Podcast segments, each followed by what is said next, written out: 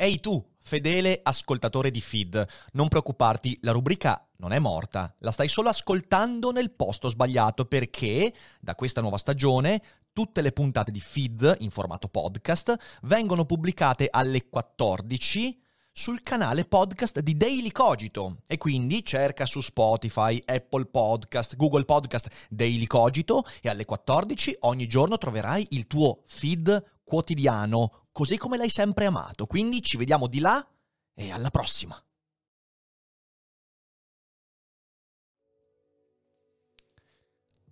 Buongiorno. Buongiorno. Buongiorno a tutti, buongiorno e bentrovati in questa nuova avventura. Questa è Feed e oggi ci nutriamo di cose belle, ci nutriamo di intelligenza, approfondiamo per elevarci e comincia veramente un'avventura che devo dire, Fede, mi porta a un certo hype. Anche a me, tantissimo. Eh, eh, eh, quanto, quanto, è bello cominciare cose nuove.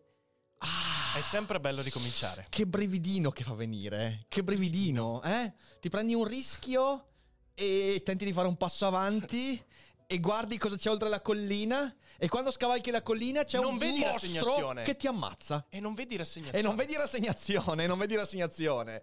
Buongiorno, buongiorno, non più rassegnati di tutto il mondo. Benvenuti. Benvenuti e grazie per questa accoglienza, grazie a tutti quelli che si stanno abbonando, grazie a Scoia, grazie a Norval, grazie a Nietzsche, grazie a eh, Giopa che dice yes, ci piace, ci piace Dance Dance Revolution, a parte scherzi sono carico e molla per questa prima puntata, argomentone subito così. Feed me daddy. il peso fuori forma, grazie Gioia, Jumbo, SDC Check, grazie a Danny, grazie a Barocco Giapponese, siete in tantissimi, grazie mille, grazie mille, siete splendidi. E iniziamo con questo nuovo format. E io non vedevo l'ora perché, perché c'è bisogno di nutrirci di cose buone, eh? Perché la dieta non va mica bene soltanto per la pancia, serve una dieta anche per la testa. E Feed vorrà essere una dieta per la mente che ci permetta di ripulirci anche da tutto quello che ci ha invaso negli ultimi due anni, ragazzi. Perché negli ultimi due anni è come se avessimo accumulato un gas di scarico mentale che ha intasato il nostro modo di pensare. E, e invece Feed vorrebbe essere un modo per ripulire eh, da tutto questo. E Feed è una dieta purificatrice per la testa e cercheremo di farlo.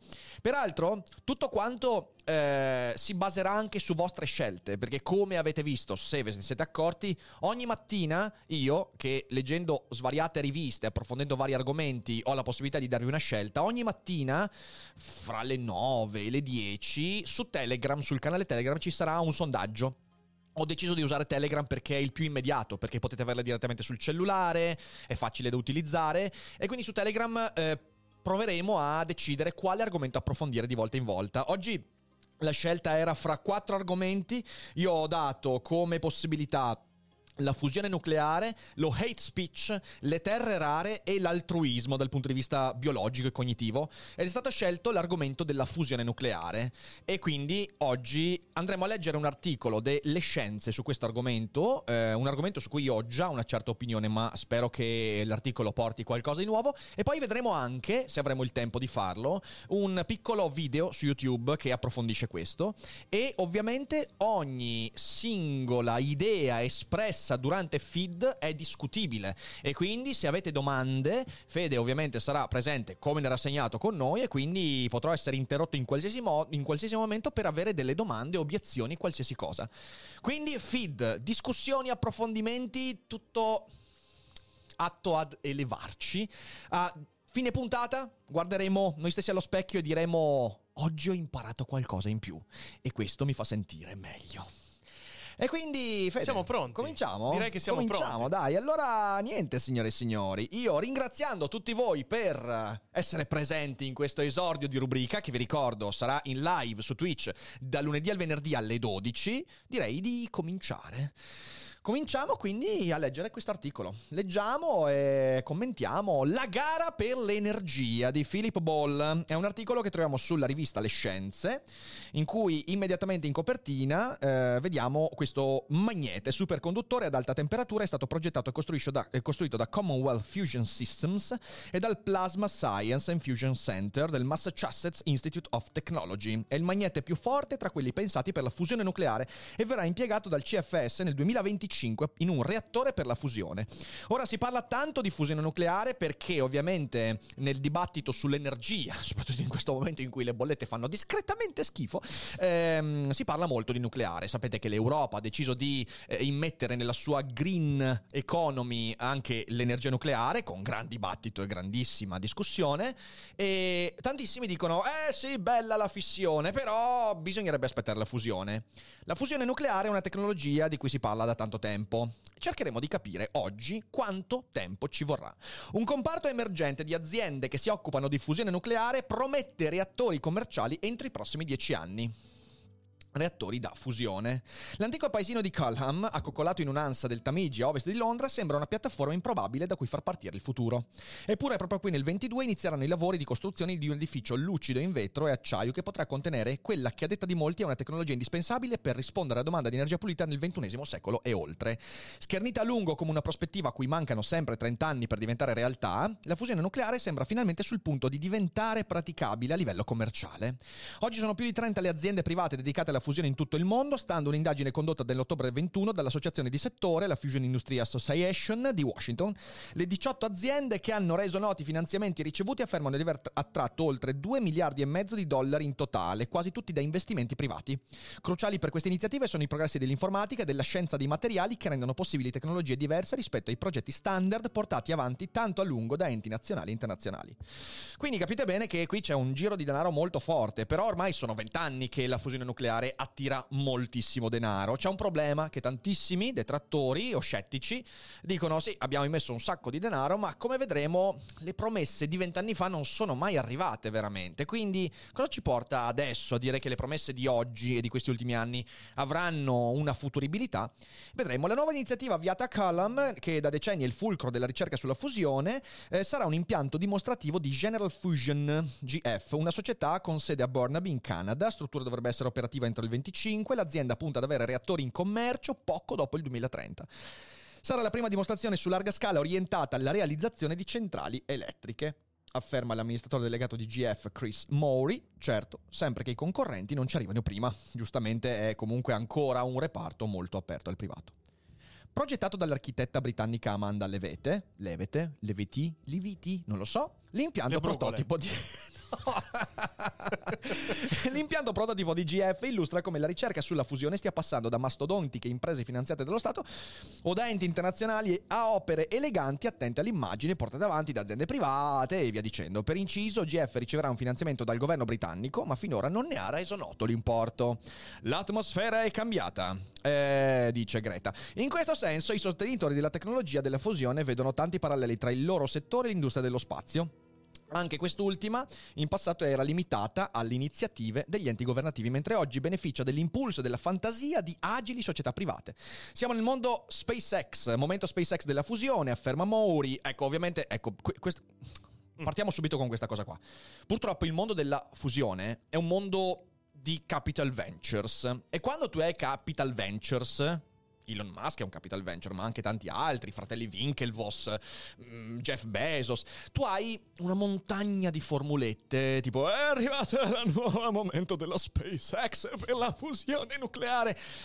E distinguere il marketing dall'effettiva scienza è veramente un casino. Perché ci lavorano scienziati, ma molto spesso il messaggio scientifico, che dovrebbe essere anche spesso di cautela in qualche modo, soprattutto su cose futuribili sul lungo periodo, viene soverchiato dalle idee di marketing. Perché? Perché di nuovo la scienza ha bisogno di scale finanziamenti e quindi ricordiamoci questo. Quindi Maury Dice che è il momento SpaceX della fusione, l'atmosfera è cambiata, dice Klinger, specialista di fusione del Max Planck Institute für Plasmaphysik di Greis, Greifswald. Qualcuno cambi le persone che danno nomi alle città tedesche. In Germania ormai siamo così vicini che ne sentiamo l'odore. Gli investitori percepiscono che c'è davvero la prospettiva che poi sentire l'odore della fusione sembra che uno suda tantissimo e si sente, ok? Ah, mi sto fondendo e l'odore si sente. Scusatemi ragazzi, Scusate. sono, sono molto molto eccitato per questa rubrica.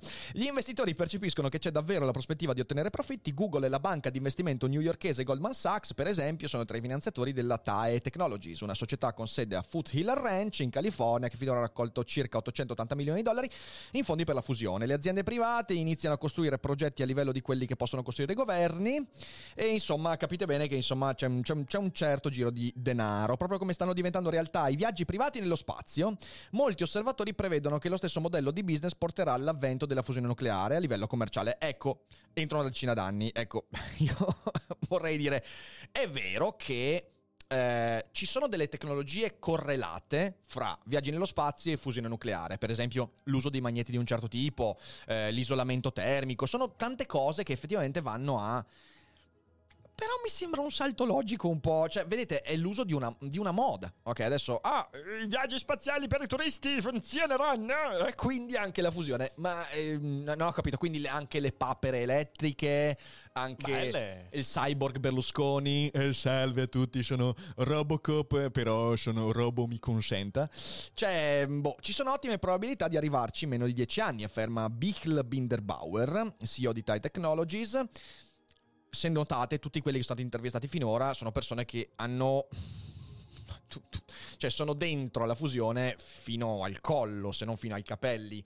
Capite bene che, insomma, per adesso bisogna prendere ancora le cose un po' con eh, i guanti di velluto. Nel rapporto FIA, la maggioranza dei rispondenti ritiene che la fusione nucleare inizierà ad alimentare la rete elettrica in qualche punto del mondo tra il 2030 e il 2040.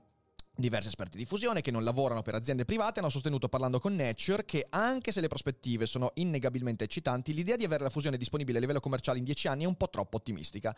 Le società private affermano che riusciranno a renderla operativa in 10 anni, ma è solo per attirare gli investitori, commenta Tony Donnet, direttore del programma per il consorzio Aerofusion.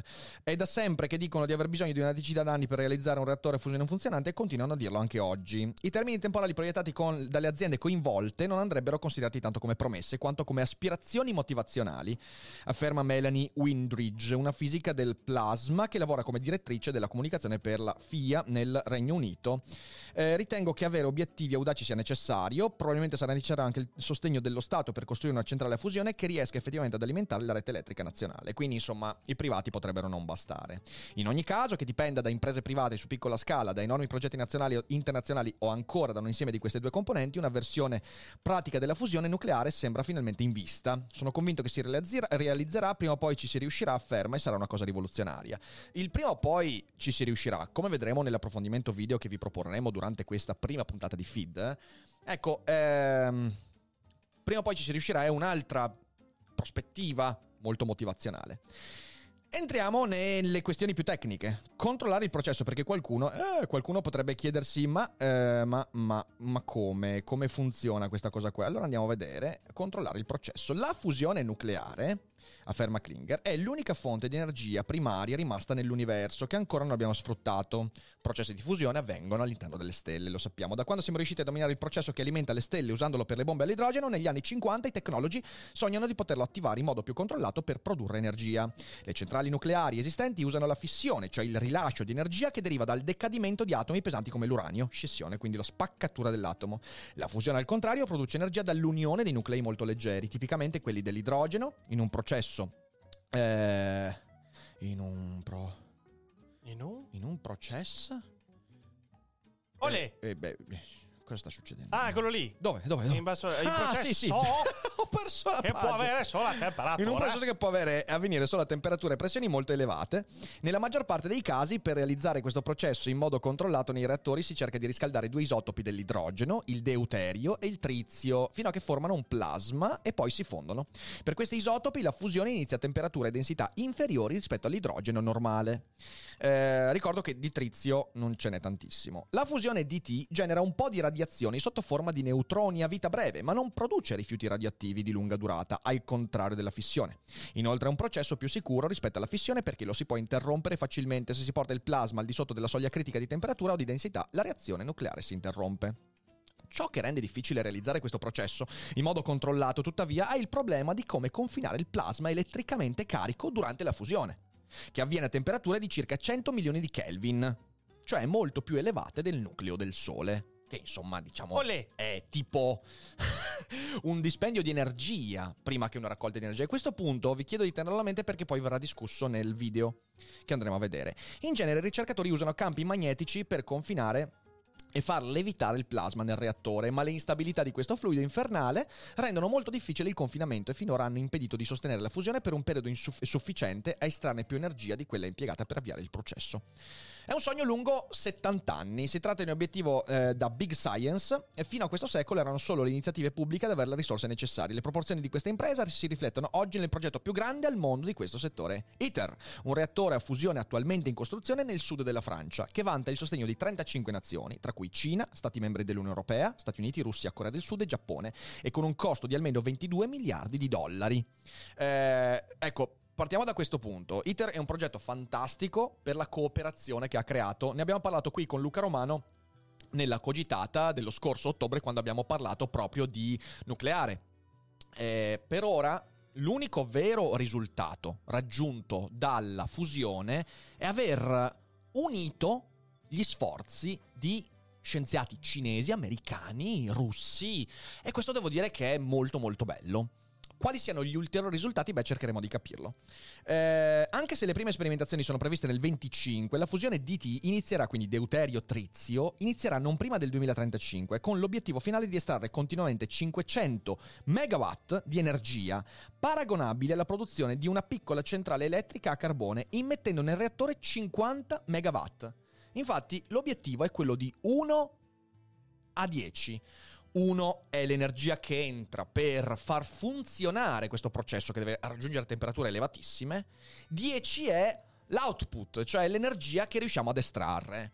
Attualmente questo rapporto è distantissimo da raggiungere. Cioè siamo distantissimi anche da raggiungere la parità.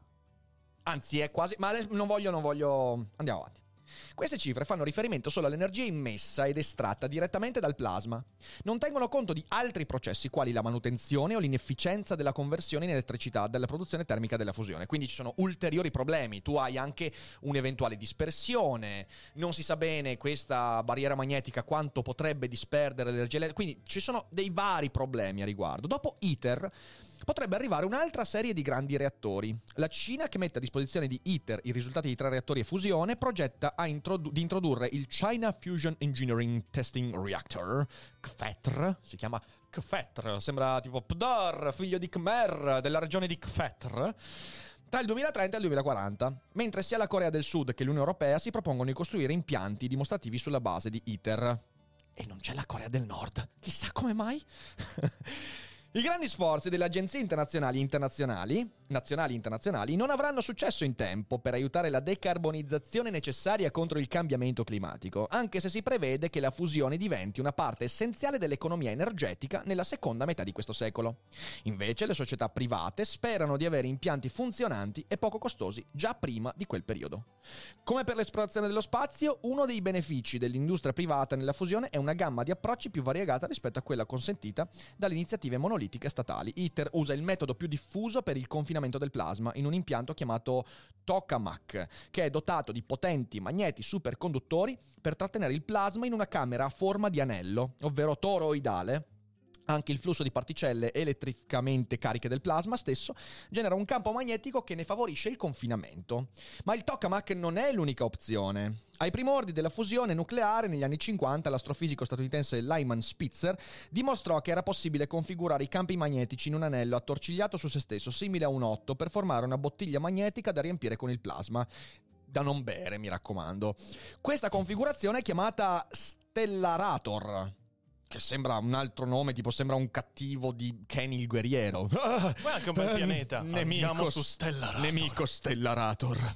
Però per risolvere le equazioni che descrivono il plasma in questa complicata geometria c'era bisogno di troppa potenza di calcolo, perciò l'idea fu in gran parte abbandonata quando si dimostrò che i tokamat funzionavano. Con l'avvento dei supercomputer alla fine degli anni 80 i ricercatori rispolverarono l'idea, si arrivò così al progetto dello stellarator dell'IPP chiamato reattore Wendelstein 7X. Ecco, io a roba del genere Siamo non darei. su Star Wars, io non signori. darei i nomi del genere. Siamo veramente su Star Wars. Dannazione. Eh, te- andiamo sul Stellarator eh, con il reattore Wendelstein 7X. Cioè, tu daresti i tuoi soldi a una persona che ti dice una cosa del genere. Io E no- e l'ha no- creato un professore tedesco Io non so, eh, io non so. No, ci che ha una risata particolare. Ci dissociamo da tutti questi pregiudizi, in realtà sono battute, lo capite bene. Con- costato circa un miliardo di euro tra costruzione, spese di personale e gestione fino al primo testo del piano del, del 2015, di cui 370 milioni di euro spesi per la costruzione e finanziati principalmente dal governo tedesco. Wendelstein sarà pronto per il due- a fine 2021. Mi piace, sarà In che anno pronto- siamo? Sarà pronto a fine 2021. Questo è un articolo. ah, tieni conto che questo è uscito a febbraio. Quindi potrebbe essere che magari sia stato scritto Ah, qualche mese fa. ci eh. sta. Poi. Eh, Che figo. i- adesso andiamo a vedere questo. Poi No. inizi- eh, finiamo qua e poi andiamo a vedere. Poi Ok. inizierà il lungo processo per capire come farlo funzionare regolarmente come impianto dimostrativo. Gli Stellarator hanno il vantaggio che all'interno della loro struttura il plasma è più facile da confinare e poi c'è Darth Vader dentro, ovviamente. Non c'è bisogno, come invece nei Tokamak, di farlo attraversare. Ma proprio vero, cioè Stellarator contro Tokamak è l'impero contro i ribelli. Cioè Tokamak mi A, aspetto a me una basta che navetta. inventino un'altra roba che si chiama Ultron e siamo a posto. Dicevamo. L'acceleratore Ultron. E non c'è bisogno di farlo attraversare da forti correnti elettriche per tenere fereno la stabilità, l'instabilità, scusatemi, afferma la fisica della fusione Josephine Proll del Politecnico di Eindhoven nei Paesi Bassi. Però non è chiaro se sarà possibile adottare la tecnologia degli stellarator in un reattore nei prossimi 20-30 anni. Eh, capite bene che insomma comincia a essere un po' problematico. Non sembra affatto proble- pro- probabile al momento, continua la ricercatrice. Abbiamo tante domande fondamentali ancora senza risposta, concorda Klinger. Questa macchina è la prima del suo genere, perciò dobbiamo avere pazienza e fare un passo alla volta. Le aziende private si spongono obiettivi più a breve termine perché devono rendere conto agli investitori, spiega, ma questo non significa che siamo in grado di mantenere promesse. Ora, Fede, c'è già qualche intervento, qualcuno che sta dicendo qualcosa di interessante in chat? Sì, c'è la domanda di Blaze che dice: Sinceramente mi sembra un po' entusiastico come pronostico. Voglio dire, i progetti governativi, ITER, che deve dimostrare che la fusione si può fare, e Demo, che deve dimostrare che è economicamente sostenibile, altra cosa molto importante, sono ancora di là da venire. L'unica nota positiva che ci vedo è l'ingresso di aziende private. Mosse dalla concorrenza saranno più efficienti dei progetti pubblici, che sono spesso in balla di politici, diciamo, anzi, in balia di politici idioti o senza scrupoli. Infatti, questo che dici Blaze è giusto. Eh, allora, un progetto come ITER o tutti quelli che stanno citando adesso per la fusione hanno il vantaggio primario, come dicevo prima, della cooperazione. Metti insieme tante teste da tante provenienze diverse ed è molto importante. In secondo luogo, sviluppi tecnologie correlate. Eh, sappiamo che quando è come, come con l'esplorazione spaziale. L'esplorazione spaziale, nella ricerca del raggiungimento dei mondi, Mhm. ha sviluppato tecnologie di cui tutti oggi noi facciamo uso, dal GPS alle cose dentro il nostro cellulare, nel computer. Quindi ci sono dei... Ci Il sono materasso in dei- memory. Degli effetti, esatto, ci sono degli effetti eh, che trasbordano e quindi arrivano a noi. La stessa cosa accadrà e sta già accadendo con la fusione nucleare perché lo studio dei superconduttori, che è una cosa fondamentale anche per l'informatica e la nostra vita quotidiana, sta avendo un grande boost grazie proprio a questo tipo di ricerca. Il però, il però enorme che poi andremo un po' a vedere è che purtroppo, eh, come dicevo, sono 30 anni che si dice fra 10 anni. Mhm.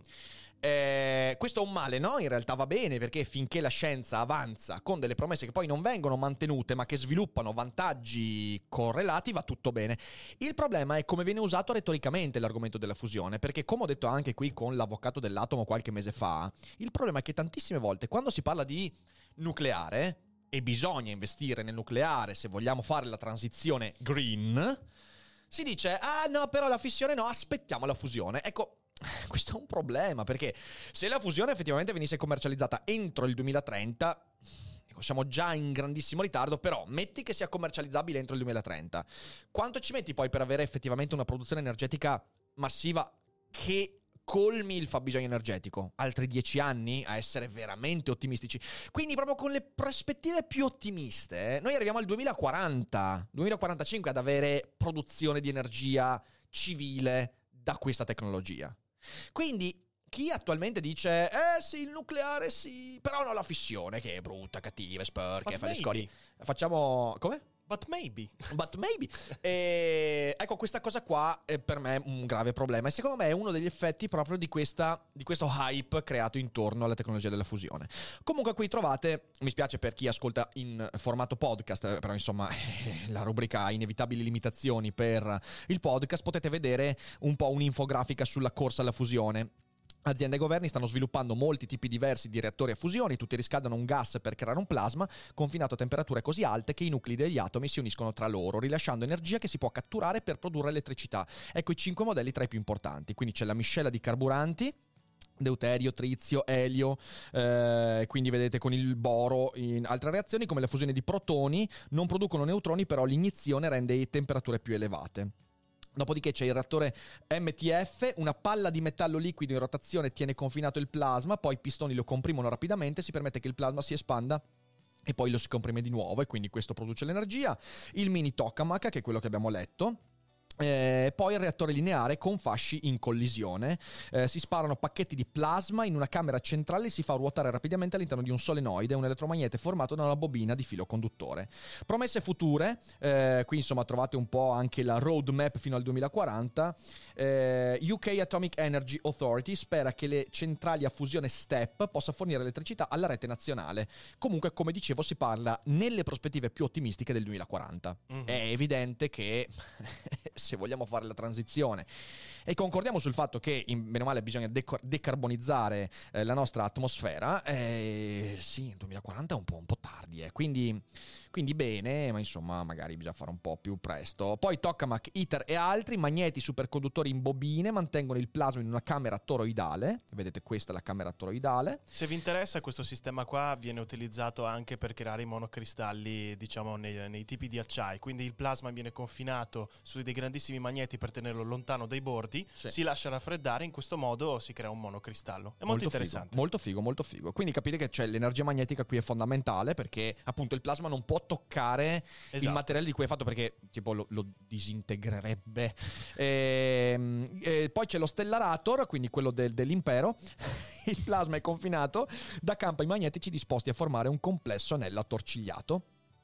E questi sono i, sono i, fondi per la fusione, insomma, come vedete. Le società private del settore della fusione hanno dichiarato per finanziamenti per oltre 2 miliardi e 400 milioni di dollari. E quindi, insomma, mm, c'è un discreto business. Di nuovo, ricordiamocelo, in tecnologie come queste, ma possiamo fare lo stesso discorso per SpaceX, per tanti, riuscire a capire quali sono le prospettive scientifiche percorribili e cosa è marketing è un problema non da poco.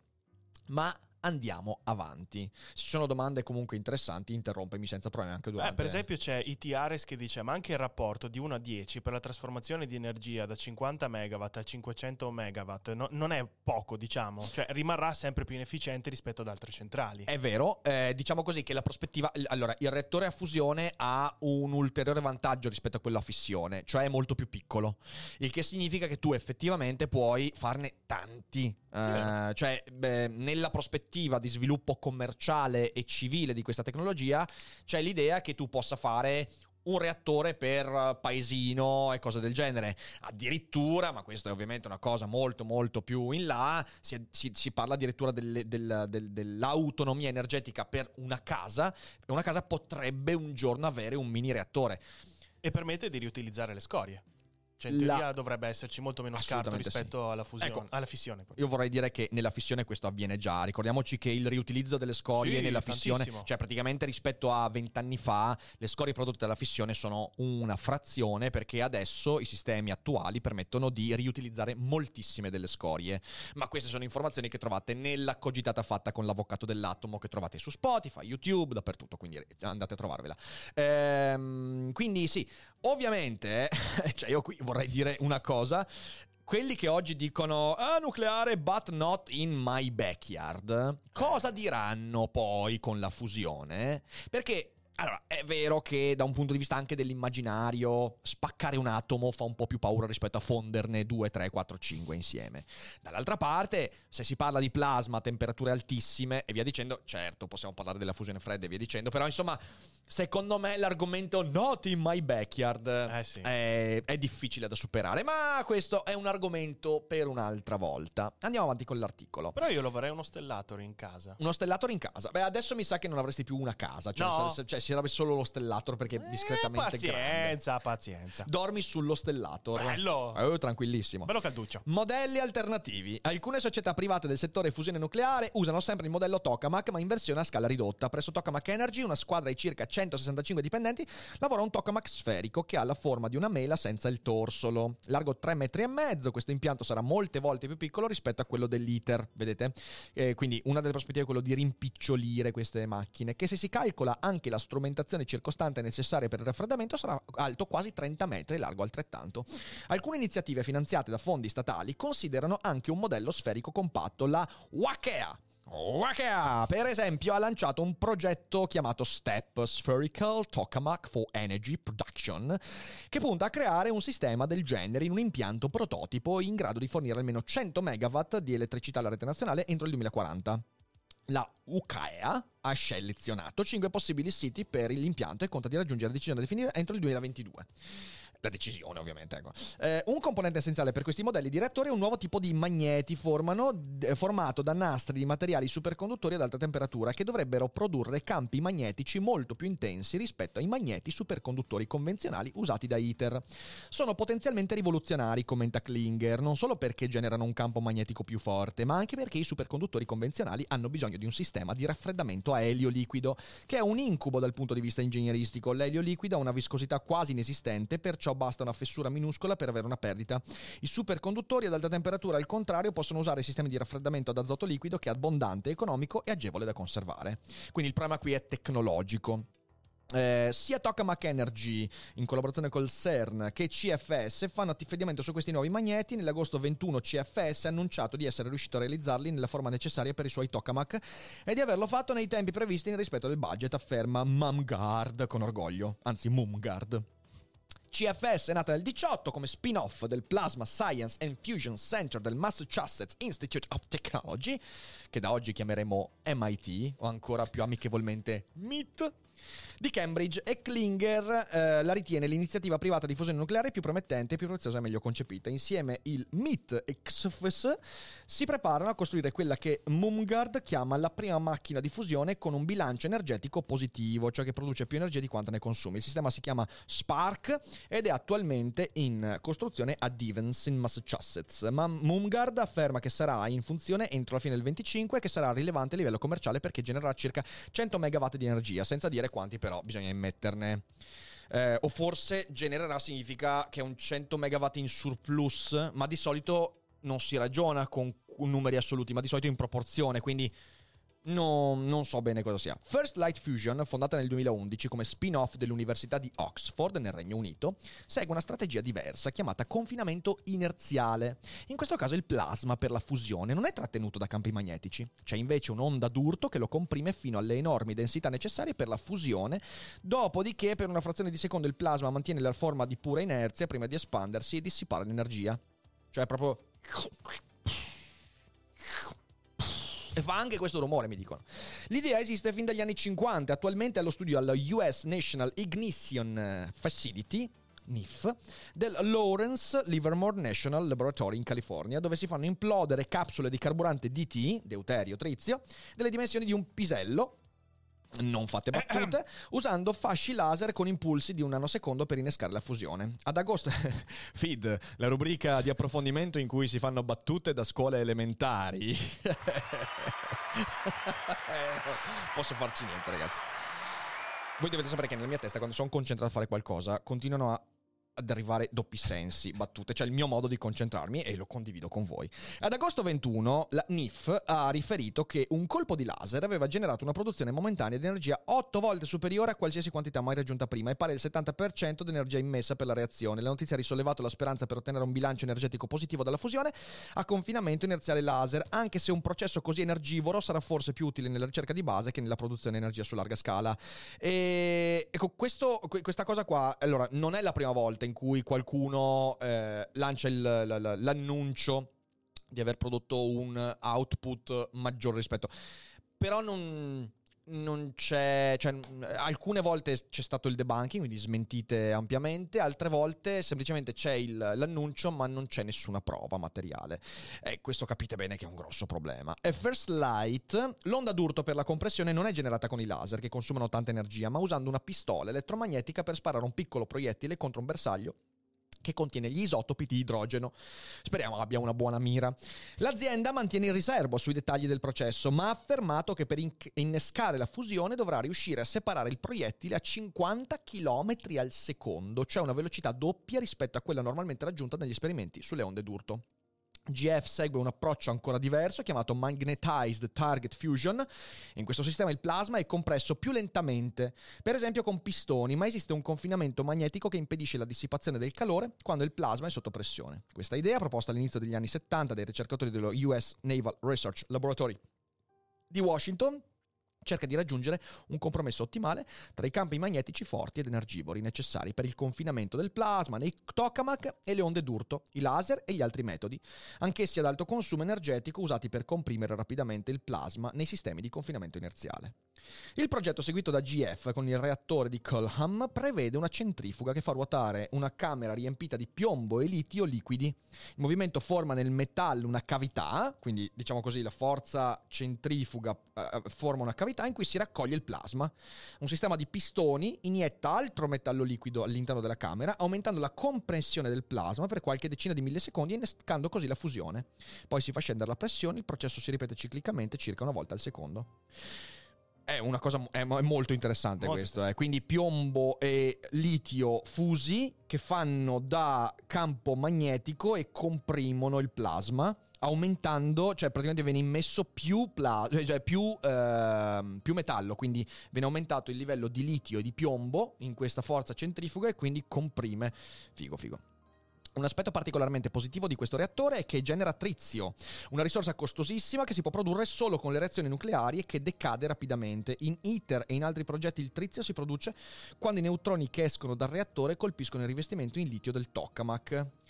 Eh, nel progetto di IGF il trizio si produce quando i neutroni colpiscono il litio già nel metallo liquido usato per il sistema di compressione, quindi ci sarebbe un problema in meno qua. È stato solo negli ultimi anni che il GF ha risolto le principali difficoltà, come creare un bersaglio di plasma che resista abbastanza da essere compresso e come far collassare agevolmente e rapidamente la cavità di metallo liquido. Tuttavia l'azienda afferma che la sua centrale dimostrativa nel Regno Unito sarà operativa nel 2025 e che poi alimenterà case, aziende e industrie con l'energia pulita, affidabile e conveniente della fusione nucleare nucleare qualche anno dopo il 2030. Ecco, di nuovo, separare la fattibilità scientifica dal, da, da, dall'annuncio di marketing è molto difficile qua. Eh, TAE Technologies ha in certi sensi un progetto ancora più audace, punta ad abbandonare del tutto il carburante deuterio trizio per usare invece atomi di boro 11 e nuclei di idrogeno 1, protoni. Questa idea, che ha il sostegno del cofondatore di TAE, il fisico del plasma canadese Norman Rostocker, che è chiamata fusione vabbè, P a meno 11B, non so poi come si legga effettivamente, eh, se abbia t- fusione Gigi probabilmente chiama. No, no, fusione Gigi richiede Bello. temperature 10 volte superiori a quelle usate della fusione DT, circa un miliardo di Kelvin. Un miliardo di Kelvin. È tipo l'interno di un panzerotto. Ma ragazzi, un miliardo di Kelvin, il vantaggio, cioè già i 100 milioni di Kelvin è una temperatura più elevata rispetto a quella che trovano nel nucleo del Sole. Un miliardo di Kelvin.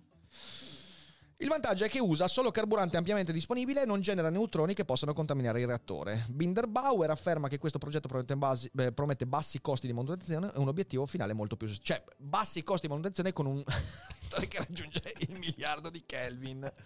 Va bene, va bene, va bene, va bene. Eh, che poi c'è quell'attore bravissimo che è sempre molto accalorato e fa il cattivo che è Oh, Kelvin, no. Kelvin Bacon.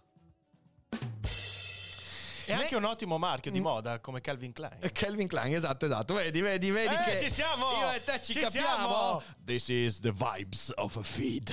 Eh, nei reattori TAE il plasma eh, è confinato in un campo magnetico cilindrico creato da un solenoide, l'abbiamo visto prima, una struttura ispirata alla tecnologia usata negli acceleratori di particelle, quindi tipo è un lunghissimo tunnel.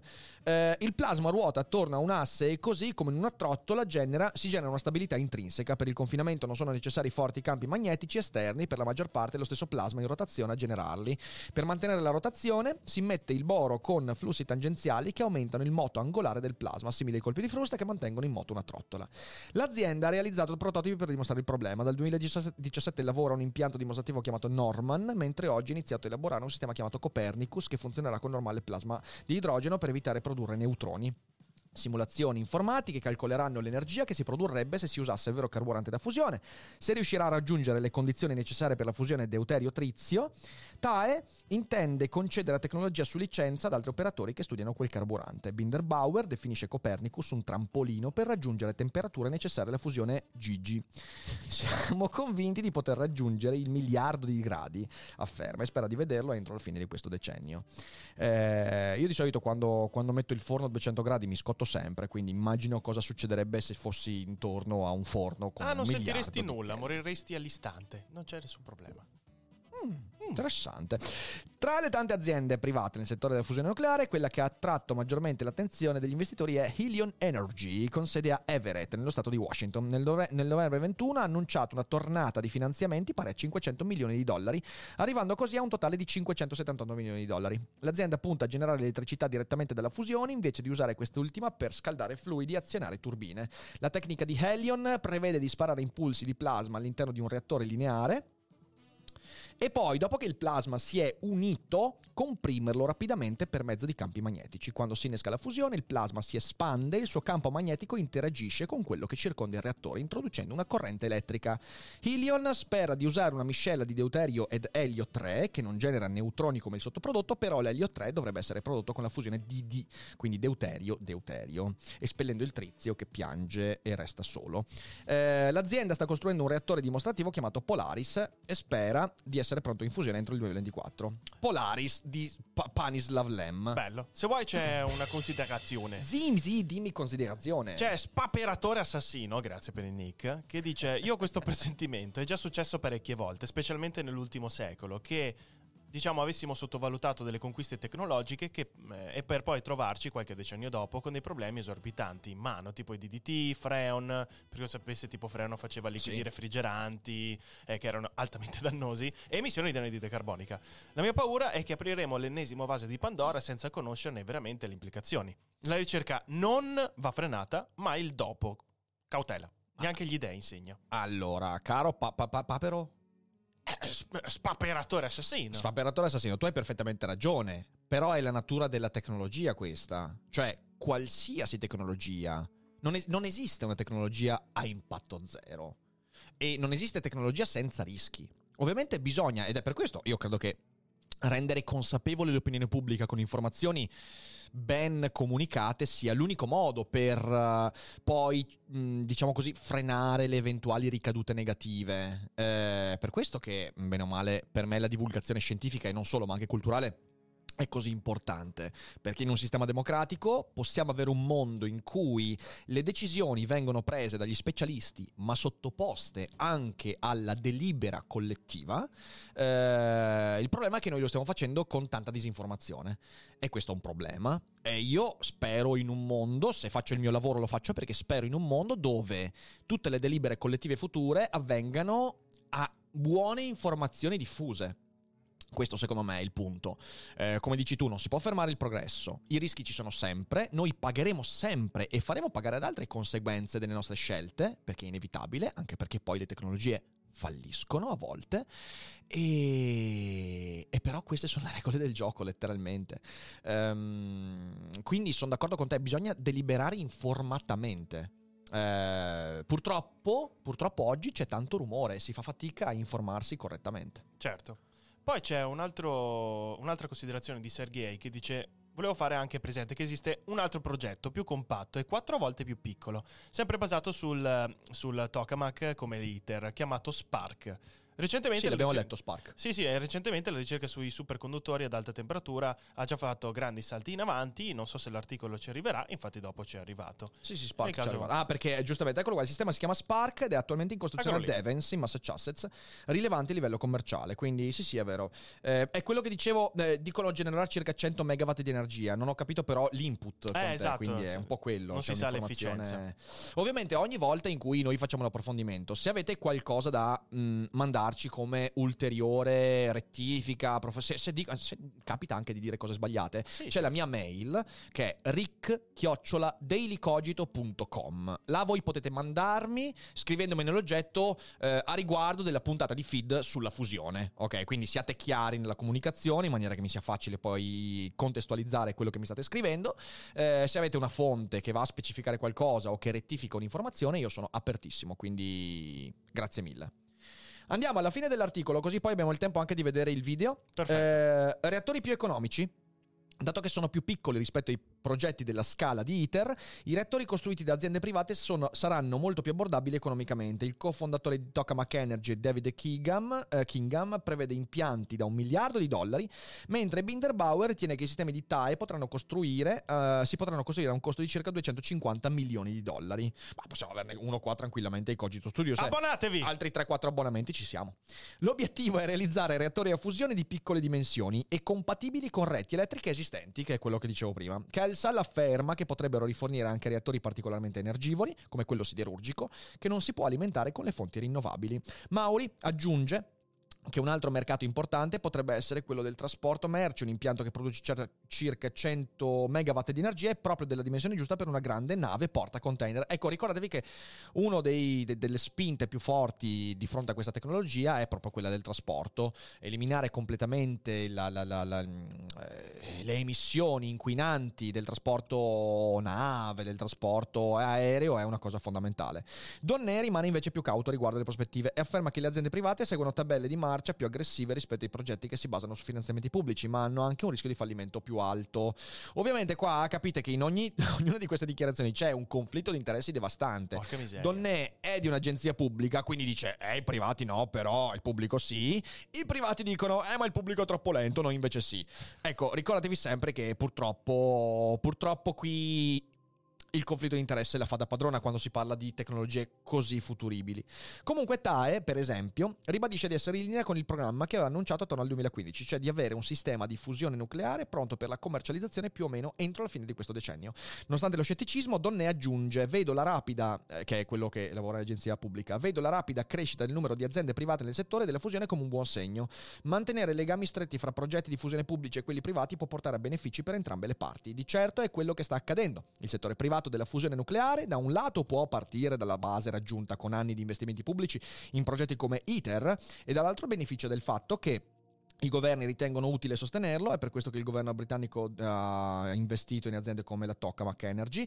Mauri ritiene che la strada da seguire siano questi pre- pe- pe- partenariati pubblico-privati, come è successo per i vaccini contro Covid-19. E proprio come per i vaccini, la fusione nucleare sarà necessaria ovunque. Speriamo però non ce le iniettino sotto pelle, perché non, non vorrei avere l'iniezione di fusione nucleare, ragazzi. È peggio di Sputnik. soprattutto è peggio di Sputnik è che invece invece, erano- invece invece Sputnik a quanto pare è risultato molto molto efficace non era tipo 60% no più del efficace? 70% di efficacia So c'è la boccia, No, no, allora dai. sì sì allora, ma infatti è stato approvato dall'EMA eh, allora poi. va bene anche della fusione, dai. E, e proprio come per i vaccini, la fusione nucleare sarà necessaria ovunque, soprattutto con l'aumento dei consumi energetici nei paesi a basso reddito. E I vaccini hanno dimostrato quello che possiamo fare se abbiamo le risorse, afferma Windridge. Se avessimo un investimento del genere nel settore dell'energia, credo che sarebbe incredibile quello che si potrebbe vedere. E come con i vaccini, la società ha bisogno disperato anche di fonti di energia più pulite, senza emissioni di carbonio, è una sfida esistenziale la fusione del vaccino per il cambiamento climatico. Ecco, a me questo finale, proprio ragazzi, non piace per nulla. Non ci avrei mai messo in mezzo i vaccini, proprio no, no, no. Eh, quindi, quindi ma- malino è malino questo, questo finale di articolo, eh, da molti punti di vista. Però è stato molto interessante, credo, insomma, spero che lo sia stato anche per voi. Eh, prima di passare a considerazioni finali in questa prima puntata di feed, ehm, andiamo a vedere il video. Allora, eh, usciamo dalla, dalla, schermata intanto qua, sì, certo. porta, riportami in chat così finché tu metti a posto lì io leggo qualche, qualcosina della chat. Allora, eh, intanto io ringrazio tutti quelli che stanno abbonando, siete tantissimi, grazie, Grazie, mille, signori. grazie a Giorgiava per i 13 mesi, grazie all'Oner, grazie a Sergeant, Sergeant Rudolph, grazie a Tokugawa, Mike the Pigeon, Faber Viola, Tagrui, eh, che dice buongiorno scusate il ritardo, finalmente inizia la rubrica che tutta Twitch aspettava, ovvero il programma di approfondimento di Erfaina sulla meccanica quantistica applicata. Esatto, grazie, Grazie, a Carban grazie. Colla che ha regalato due abbonamenti, grazie a Jolly Gava, Simposio per i beat, grazie a Ricky Santo, Giando il Forestale, Mr. Bock, Bruce, grazie mille a tutti, siete fantastici.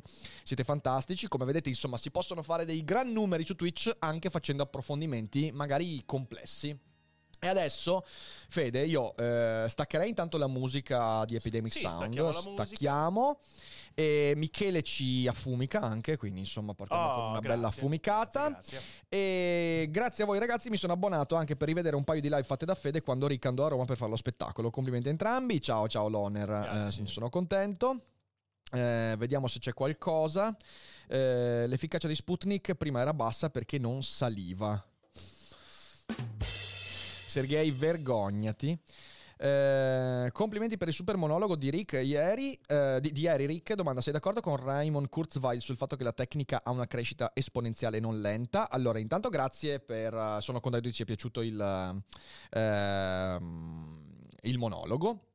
Eh, su Kurzweil, io ho sempre ritenuto Kurzweil una bella lettura, molto affascinante, però sinceramente con eh, scarsa, boh, boh, un- una scarsa presa scientifica e razionale.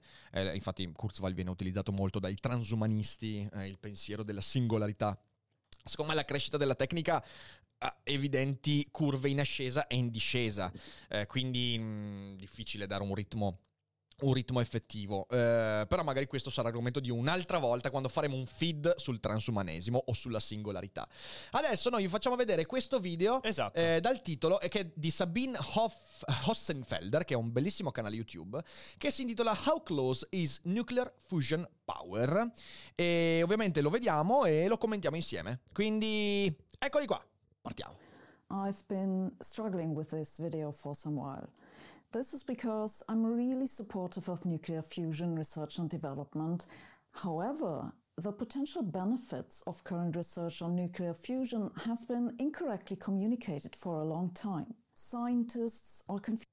Eh, voglio dire una cosa, perché mi rivolgo a chi sta ascoltando in formato podcast. E io sotto metterò il link di questo video, Certo. quindi potete eventualmente guardarlo con i sottotitoli. Eh, ovviamente, di nuovo, noi mettiamo il podcast su Spotify per darvi l'opportunità di riascoltare. Sappiate che c'è sempre il video in differita disponibile su Twitch per tutti gli abbonati e sappiate che potete abbonarvi a Twitch ehm, con una cifra simbolica, sono 3,99€ al mese, oppure anche gratuitamente usando il vostro account di Amazon Prime. Quindi insomma ricordatevi che c'è questa possibilità. Dopodiché io spero che voi l'inglese lo sappiate bene, quindi riusciate a capire quello che dice il video. Se non sapete l'inglese c'è sempre Cambly, mi raccomando. Andiamo avanti. confusing the public and policymakers in a way that makes their research appear more promising than it really Esatto, is. esatto. And that's what we'll talk about today. Quindi il video è sulle promesse troppo eh, ottimistiche che cercano di fusion, accaparrarsi our sponsor, Magellan TV. Ah, c'è Magellan anche lo TV sponsor, is a streaming service for science and nature documentaries. Eh, guarda, c'è, è segnato là, guarda, Ah, puoi, puoi andare avanti, esatto, sì. Now let's talk about nuclear Ok, fusion. grazie. Più There's interessante. a lot to say about nuclear fusion, but today I want to focus on its most important aspect how much energy goes into a fusion reactor and how much comes out. Ecco, è l'input e l'output. Scientists quantify this with the energy gain. That's the ratio of what comes out over what goes in and is usually denoted Q. If the energy gain is larger than 1, you create net energy. The point where Q reaches 1 is called break even. The record for energy gain was just recently broken. You may have seen the headlines. An experiment at the National Ignition Facility in Che è esattamente quello di cui abbiamo letto nel- Eccolo qua, 70% NIF of the 2021, energy they put l'abbiamo, l'abbiamo, l'abbiamo mm, letto durante la, eh, la- la lettura della rivista. Eh, questo è il progetto che nel 2021 ha dichiarato di ehm, aver superato l'1. Quindi il livello di output 1, che è quello del break even, cioè io metto 10 di input, es- esce 10 di input. NIF ha dichiarato di aver superato questo. Adesso vediamo bene perché questo è un video di debunking interessante. Ovviamente, ragazzi, non parliamo anche di entropia, perché sennò qua si parla di una No, cosa no, no, leggermente diversa. No, no, no, non no. stiamo. Non diciamo- complichiamo troppo le cose. Andiamo a vedere. No, nemmeno. Sì, ah, scusa, ha ragione Fili. Nemmeno uno, 70%, hai ragione. Hanno detto di aver messo dentro 10 e di aver estratto 7. Ok, questo è in realtà. Perché Prego. più di uno sarebbe un po'. 0.7. The previous record was 0.67. It was set in 1997 by the Joint European Torus, JET for short. The most prominent fusion experiment that's currently being built is ITER. You will find plenty of articles repeating that ITER, when completed, will produce 10 times as much energy as goes in. 50, so a gain of 10. Here's an example from a 2019 article in The Guardian by Philip Ball, who writes Scusa, fermati, fermati. Philip Ball è proprio il- l'autore dell'articolo che abbiamo letto sulle scienze. Filippo Ok. Palla! Eh, Grazie, Pip- grazie, Pippo Palla. Quindi questo, questo è importante. Grazie a povero Uro per l'abbonamento. Andiamo avanti. conduct its first experimental runs in 2025 and eventually to produce 500 megawatts of power, 10 times as much as is needed to operate it. Here is another example from Science magazine where you can read ITER is predicted to produce at least 500 megawatts of power from a 50 megawatt input. Eccolo qua, esattamente quello che abbiamo letto this noi. looks like we're really close to actually getting energy from fusion, right? No, wrong. Remember that nuclear fusion is the process by which the sun creates power. The sun forces nuclei into each other with the gravitational force created by its huge mass. We can't do this on Earth, so we have to find some other way. The currently most widely used technology for nuclear fusion is heating the fuel in strong magnetic fields until it becomes a plasma. The temperature that must be reached is about 150 million Kelvin. The other popular option is shooting a fuel pellet with lasers. Quello che spara. There are some other methods, but they haven't gotten very far in research and development. The confusion which you find in pretty much all popular science writing about nuclear fusion is that the energy gain which they quote is that for the energy that goes into the plasma and comes out of the plasma. In the technical literature, this quantity is normally not just called Q, but more specifically Q plasma. This is not the ratio of the entire energy that comes out of the fusion reactor over that which goes into the reactor, which we can call Q total. If you want to build a power plant, and that's what we're after in the end, it's the Q total that matters, not the Q plasma. Here's the problem. Fusion reactors take a lot of energy to run, and most of that energy never goes into the plasma. If you keep the plasma confined with the magnetic field in a vacuum, you need to run giant magnets and cool them and maintain that. And pumping a laser isn't energy efficient either. These energies never appear in the energy gain that is normally quoted. The Q plasma also cosa. doesn't take into account that if you want to operate a power plant, the heat that is created by the plasma would still have to be converted into electric energy. And that can only be done with a limited efficiency, optimistically maybe 50%. As a consequence, per the Q trasformare total is much il Q lower del than plasma the Q in energia plasma. elettrica. If you didn't know this, you're not alone. I didn't know this until a few years ago either. How can such a confusion even happen? I mean, this isn't rocket science. The total energy that goes into the reactor is more than the energy that goes into the plasma. And yet, science writers and journalists constantly get this wrong. They get the most basic fact wrong on a matter that affects tens of billions of research funding. It's not like we're the first to point out that this is a problem. I want to read you some words from a 1988 report from the European Parliament, more specifically from the Committee for Scientific and Technological Options Assessment. They were tasked with Stoa. establishing criteria for Bello the perché- assessment of Europe. La, sto- la stoa è il luogo dove è nato lo stoicismo, capito? Cioè, nell'antica Grecia la stoa era il, diciamo così, il- il patio, l- l- il- Sì. come si dice, il cortile Ok. dove ci si riuniva eh, per filosofare. E dalla stoa nascono gli stoici. Adesso la stoa invece è il Scientific and Technological Option Assessment del Parlamento europeo. È una figata, una figata questa. European fusion research. In 1988, they already warned explicitly of this very misunderstanding. The use of the term break even as defining the present program to achieve an energy balance in the hydrogen deuterium plasma reaction is open to misunderstanding. In our view, break even should be used as descriptive of the stage when there is an energy break even in the system as a whole. Sì, It Sergei. is this achievement which will open the way for fusion power to be used for electricity generation. They then point out the risk. In our view, the correct scientific criterion must dominate the program from the earliest stages. The danger of not doing this could be that the entire program is dedicated to pursuing performance parameters which are simply not relevant to the eventual goal. The result of doing this could, in the very worst scenario, be the enormous waste of resources on a program that is simply not scientifically feasible. So Che è where una are we eh. today?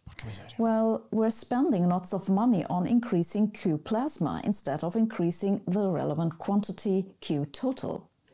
How big is the difference? Let us look at ITER as an example. You have seen in the earlier quotes about ITER that the energy input is normally said to be 50 megawatts. But according to the head of the electrical engineering division of the ITER project, Ivone Benefatto, ITER will consume about 440 megawatts while it produces fusion power. That gives us an estimate for the total energy that goes in. Though Attenzione. that is misleading already because 120 of those 440 megawatts are consumed whether or not there's any plasma in the reactor. So using this number assumes the thing would be running permanently. But okay, let's leave this aside. The plan is that ITER will generate 500 megawatts of fusion power in heat. If we assume a 50% efficiency for converting this heat into electricity, ITER will produce about 250 megawatts of electric power. That gives us a Q total of about 0.57.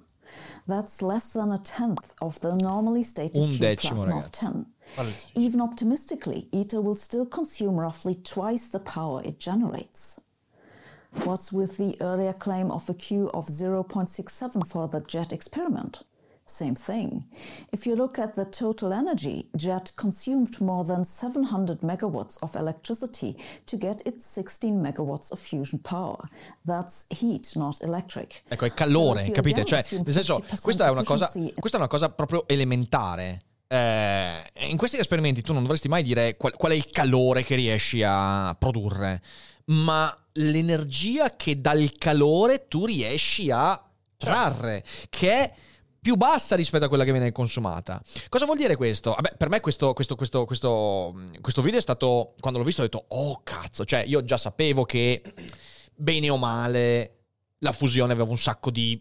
Diciamo non, non che- dico fuffa, però Sì, sì, dati sì. gonfiati. È come se le aziende, diciamo, mostrassero i fatturati, ma non mostrassero poi i profitti netti. Sì, esatto, cioè nel è senso... vero, puoi aver fatto un ottimo fatturato, ma magari hai perso 100 milioni di dollari. Questa, no- questa è una roba molto grave, capito? Questa è una roba molto grave che ha a che fare di nuovo con l'approvvigionamento di finanziamenti. Eh sì. Perché lo scopo di questi dati è dire ragazzi, dai su, dateci soldi. E questo il danno che crea, secondo me, è proprio legato a poi il fatto che la fusione viene spacciata come la giu- il, giusto, il giusto motivo per non investire sulla fissione. Che dal mio punto di vista, ovviamente della mia opinione, eh, già in passato argomentata, e ovviamente opinione, quindi non verità assoluta, per me è l'unico modo per riuscire a decarbonizzare veramente l'economia senza tornare a livelli di, di- di- di- di micro, micro tenori di vita del passato. Ma andiamo avanti. In the heat to electricity conversion, you get a Q total of about 0.01 Bit. and not the claimed 0.67. And Un those recent centesimo. headlines about the NIF success. Scusa, fermo, fermo, io voglio, voglio farvelo ripetere, ragazzi. Eh, no, ma qual è la Gabanelli anglosassone? Questa qua è bravissima, questa qua è una scienziata, ma cosa stiamo dicendo? Questa è veramente brava, questo è un bellissimo canale. Eh, dati alla mano, la fusione attuale, in alcuni casi, che viene spacciata per una tecnologia che produce il 70% dell'au- de- dell'input, Dell'input. che ha acquisito per produrre, e quando tu vai a guardare veramente il numero capisci che è un centesimo. Sì, sì, sì. Ah, ragazzi, è tosta veramente questa. Sì, che tosta. se ci pensate comunque se- non sembra tanto il 70%, ma in realtà nel senso è tantissimo. Per farvi un esempio, tipo l'energia che tecnicamente c'è dentro a un litro di carburante, un litro facciamo finta di diesel, poi viene convertito al 25% in un'auto, poi in effettiva forza motrice. Certo, certo. Cioè, certo. quindi immaginate comunque quanto ci vuole per arrivare a queste statistiche. Sì, sì, sì, sì, Eh, Quindi a quanto pare Scusa un secondo, il Manfro dice: Per me è bocciato questo primo giorno, ma spero migliori. Meglio una cogitata con un esperto se bisogna passare un'ora su un argomento solo rispetto al rassegnato. I mean. Allora, intanto, eh, beh, mi dispiace che non ti sia piaciuta ovviamente la puntata. In primo luogo, però, tieni conto che io l'esperto l'avevo chiamato oggi. Eh, ovviamente, sapendo l'argomento al mattino non è sempre facile. E infatti, purtroppo, l'esperto che avevo chiamato eh, lavora fino alle 14, quindi non c'è nulla da fare. Eh, però abbiamo letto un articolo esperto, molto tecnico, in cui abbiamo fatto anche dei commenti, e abbiamo scoperto delle cose, adesso stiamo vedendo un video di debunking. Credo che sia Quindi- stata una scoperta per tutti. Cioè, ah, io Credo credo- sia stata una cosa io- interessante. cioè, nel senso, se poi, ripeto, se poi magari tu conoscevi già l'argomento e quindi magari ne sapevi già eh, e va bene, eh, domani andremo a prendere un ulteriore argomento, sarà completamente diversa la puntata di domani, quindi insomma dai un po' di, un po' di tempo, stiamo imparando anche noi, eh, cioè nel senso bocciare così una rubrica alla prima puntata a me sinceramente pare un po' prematuro, poi vedi tu, se vuoi andare a, go- a se- a seguirti qualche rassegna stampa sei assolutamente, assolutamente libero di farlo. Andiamo avanti. that is 0.7. That's calculated with the energy that the laser delivers to the plasma. But how much energy do you need to fire the laser? I don't know for sure, but NIF is a fairly old facility, so a rough estimate would be 100 times as much. If they'd upgrade their lasers, maybe 10 times as much. Either way, the Q total for this experiment is almost certainly well below 0.1. Of course, the people who work on this, some of them physicists, some of them human, know this distinction perfectly well. But I can't shake off the feeling they quite like the confusion between the two Qs. Eh, questa è Here's, for example, tosta. a quote from Holtkamp, who at the time was the project construction leader of ITER. He said in an interview in 2006 ITER will be the first fusion reactor to create more energy than it uses. Scientists measure this in terms of a simple factor. They call it Q. If ITER meets all the scientific objectives, it will create 10 times more energy than it is supplied with. Here is Nick Walkden from JET in a TED talk referring to ITER. ITER will produce 10 times the power out from fusion energy than we put into the machine. Now, JET holds the record for fusion power. Um, in 1997, it got 65% of the power out that we put in. Not one, not 10, but still getting close. But okay, no, you may eh, say, eh, no, no eh, one eh, expects no. accuracy in a TED talk. Then listen to ITER Director General Dr. Bijot speaking to the House of Representatives in April 2016. And I look forward to learning more about the progress that ITER has made under uh, Dr. Bigot's uh, leadership uh, to address previously identified management deficiencies and to establish a more reliable path forward for the project. Uh, okay, so ITER will have been delivered is a okay full demonstration that we could have okay uh, 500 megawatt coming out of the 50 megawatt we uh, we will uh, uh, put uh, in. What are we to make of all this? Nuclear fusion power is a worthy research project. It could have a huge payoff for the future of our civilization. But we need to be smart about just what research to invest into because we have limited resources. For this, it is super important that we focus on the relevant question Will it output energy into the grid? There seem to be a lot of people in fusion research who want you to remain confused about just what the total energy gain is.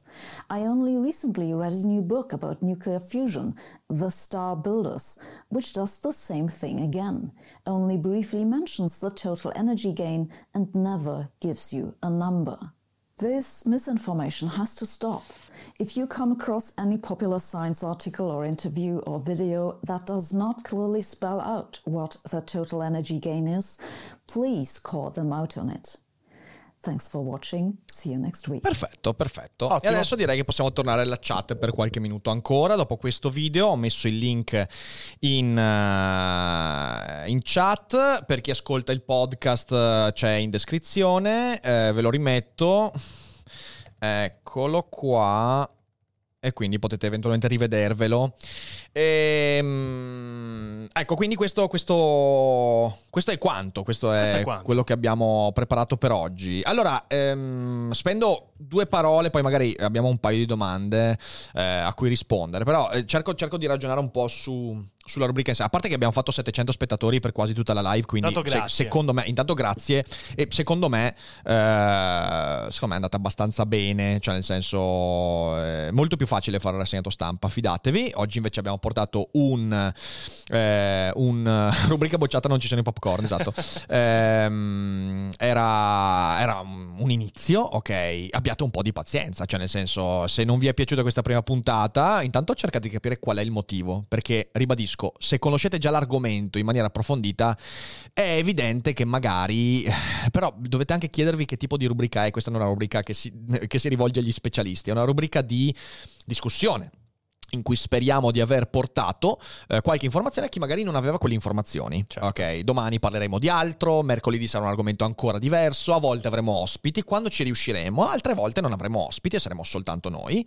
Eh, e quindi, insomma, si cerca di portare il contributo. Però abbiate un po' di pazienza, stiamo, stiamo imparando, o così come il rassegnato quando è partito era una rubrica scalcagnata e poi è diventata una rubrica uh, incredibile. Speriamo che succeda anche con questa. Io ci Certo. tengo molto e ci crediamo. Eh, la puntata non esce su YouTube, rimarrà solo qui su Twitch in formato video e uscirà su Spotify in formato podcast e su Apple Podcast. Solo Esatto. Spotify ed Apple Podcast. Ehm, quindi, insomma, peraltro siete voi che avete deciso l'argomento. Quindi, insomma, io ho fatto, io ho fatto il, il, eh, come si chiama? Il, il sondaggio su. Telegram e voi avete scelto la fusione nucleare ed eccoci qua. Domani ci sarà un altro sondaggio e altre nuove ehm, nuovi argomenti. Ehm, dopodiché, insomma, è vostra scelta se continuare a seguire la rubrica o meno. Noi faremo di tutto per portare. Io, sinceramente, da questo ho imparato nuove cose. Ci saranno momenti in cui io sulla fusione nucleare ho già delle opinioni, infatti le ho espresse. Ci saranno momenti in cui leggeremo roba su cui non so quasi un cazzo. E allora lì scopriremo insieme. Allora lì magari potrete essere coinvolti anche voi, qualcuno di voi che ne sa effettivamente. eh, e potrebbe essere mm, utile sentire anche voi nella chat vocale, via dicendo. Però, insomma, speriamo di aver portato qualcosa di utile. Io ne esco accresciuto, dice Valerio. Di certo, se ne dovessi parlare, saprò essere più preciso e informato, e questo è più importante. Beh, ne sono, ne sono molto contento. Sul Patreon, sul, scusatemi, sul Telegram pubblico in realtà io metto i sondaggi. Quindi il link che sta mettendo adesso eh, il buon Goyu. Grazie. Eh, quindi insomma 5 argomenti diversi a settimana che poi non è neanche detto eh, perché magari domani apriamo un argomento che non riusciamo a concludere durante la puntata e quindi si fa anche il giorno dopo l'approfondimento può succedere. Quindi insomma ragazzi è una rubrica che impareremo a costruire insieme però speriamo eh, che sia utile. Se decidessi il tema il pomeriggio prima della live, in modo da poter chiedere agli esperti con più preavviso, vedi- vediamo giorno, vediamo. Non, non so dire, si potrebbe anche fare, eh, però non, non- non so se riusciremo a farlo. Ci proviamo, ci proviamo. Eh, qu- quindi con un po' più di anticipo. Però ecco, tenete conto che noi non possiamo avere un esperto a ogni puntata. Ogni tanto ci proveremo, eh, altre volte invece no. Eh, quindi, quindi così. Ehm, ero parecchio ignorante su questo tema, grazie a lei che è stato molto interessante. Ne sono contento, Ivan. Ovviamente il nostro intento non era quello di demolire la fusione nucleare, ma quello di fare un po' di debunking su una cosa che secondo me eh, rischia spesso di portare a eh, cose, cose fuorvianti. Ehm, Abbassa un, po', cioè, abbassa un po' il volume del computer così metto un po' di musica. Sì, perfetto. E vediamo se ci sono un paio di domande. Abbiamo un po' di tempo per un paio di domande, quindi let's go. Allora, Cos'è? Bello sto country però devo dire. Complimenti Ricca per la scelta delle musiche. Io ho messo musiche di ogni tipo, quindi si va così. Ok, po- poi eh, faccio una decisione un po' più... eh, No, ok. no, dai, la, musica ca- la, gestisco, la musica la gestisco io, No, Fede. no, no, no, La no, no. playlist No. di... No, ma Fede, no. Vai avanti con la domanda. Dai, no, ma non stoppare la musica però. Non l'ho stoppata, Eh è sì. solo bassa. L'hai abbassata al minimo. Lascia No, che la è bassa, è bassa. Io l'ho messa al minimo, ma è sempre stata così. Vabbè, Sentiamo andiamo avanti. Allora, Alessandros dice: Dobbiamo sperare o temere, secondo te, un simile Elon Musk? Uno che si, quindi si prenda dei rischi alla grinta per portare avanti un progetto così impegnativo? Ti ho detto che era alta. Ma potrebbe, potrebbe essere, cioè dicevo, è un campo dove ci sono tanti venture capitalist, quindi è probabile che avremo il nostro Elon Musk nella fusione. Eh, tenendo conto che anche Elon Musk è un investitore di questa tecnologia, quindi, quindi sì, credo di sì, credo di sì. Ok, poi c'è la domanda di Tova che dice: Ti sei accorto con. Anzi, ti sei accordato con Science o altre riviste per fare queste live oppure basta un abbonamento? Eh, io ho un abbonamento, quindi, Sì, sì, sì. cioè, nel senso, io leggo le- gli articoli e ci siamo. Ok, e poi c'è la domanda di Paolo Perron che dice: Esistono dei titoli derivati delle attività delle aziende che si, oppo- anzi, che si occupano di fusione? Se sì, avrebbe senso guardare la durata delle opzioni swap. Bello questo, questa è una, è una cosa interessante, non lo so e potrei informarmi Potrebbe essere molto questo. interessante. Grazie mille per lo spunto. Grazie mille per lo spunto. Allora, signore e signori. La prima puntata di Feed finisce qui. Io vi ricordo che oggi comunque c'è il Daily Cogito, quindi ci vediamo alle 18 per il Daily Cogito. Oggi parleremo del caso Joe Rogan, e quindi sì. parliamo di libertà di espressione, Spotify, tanta roba interessante, quindi non perdetelo. E vi ringrazio tanto per aver seguito questa- questo, questo inizio di avventura e speriamo che sia, speriamo che sia insomma un'avventura molto lunga. Noi, noi faremo delle cose belle, assolutamente. Eh, Ottimo. allora, facciamo un ride. Il ride lo facciamo a Giulia di Stadi TME, Sì. che verrà ospite peraltro la settimana prossima qui su Oh, al Cogito Studios. E quindi andiamo a salutarla. E le scriviamo fidati, quindi fedati, mi raccomando. e ci vediamo alle 18, bella gente. Grazie mille per aver seguito in così tanti feed prima puntata. E buon pranzo. Goodbye! Ciao.